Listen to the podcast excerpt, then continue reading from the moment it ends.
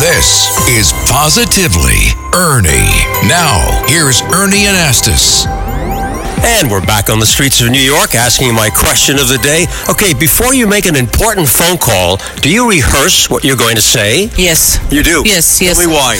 Um, if it's important, I have to think what I will say, so it's not like uh, s- talking Yeah. about anything, you know. That's right. You have to practice it, right? Uh, Exactly. What do you do? Do you rehearse your calls?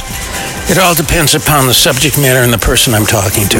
Do you rehearse your calls before you make them like an important call? Absolutely not. Why's that? We have to be ourselves. We have to. It has to come from within. Be everything- natural. Yes, natural is the way to go. What do you do? Do you rehearse your calls? I do not. Last time I rehearsed a phone call was to ask a girl on a date for my prom in high school, and it didn't go very well. if I know in concept what I'm going to say, it's better for me to ad lib it and be natural. Before you have to make a very important phone call, do you rehearse what you're going to say? Of course, you have to make sure it's right what you want to say.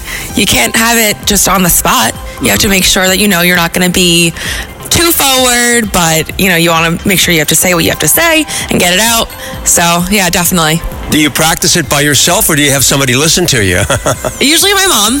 I'll have my mom listen to it first. Um, but then I'll, you know, say it in my head in the car or or out loud in the car. But yeah, to myself and my mom. Happy phone calls. yes, happy phone calls. Thank you. So great to hear from you. Thanks for your comments. I'll be watching for you next time. With positive news you can use, I'm Ernie Anastas on 77 WABC. For more positivity, listen Sundays at 5 for Positively Ernie and Patricia. And for even more Ernie, go to WABCRadio.com and the 77 WABC app.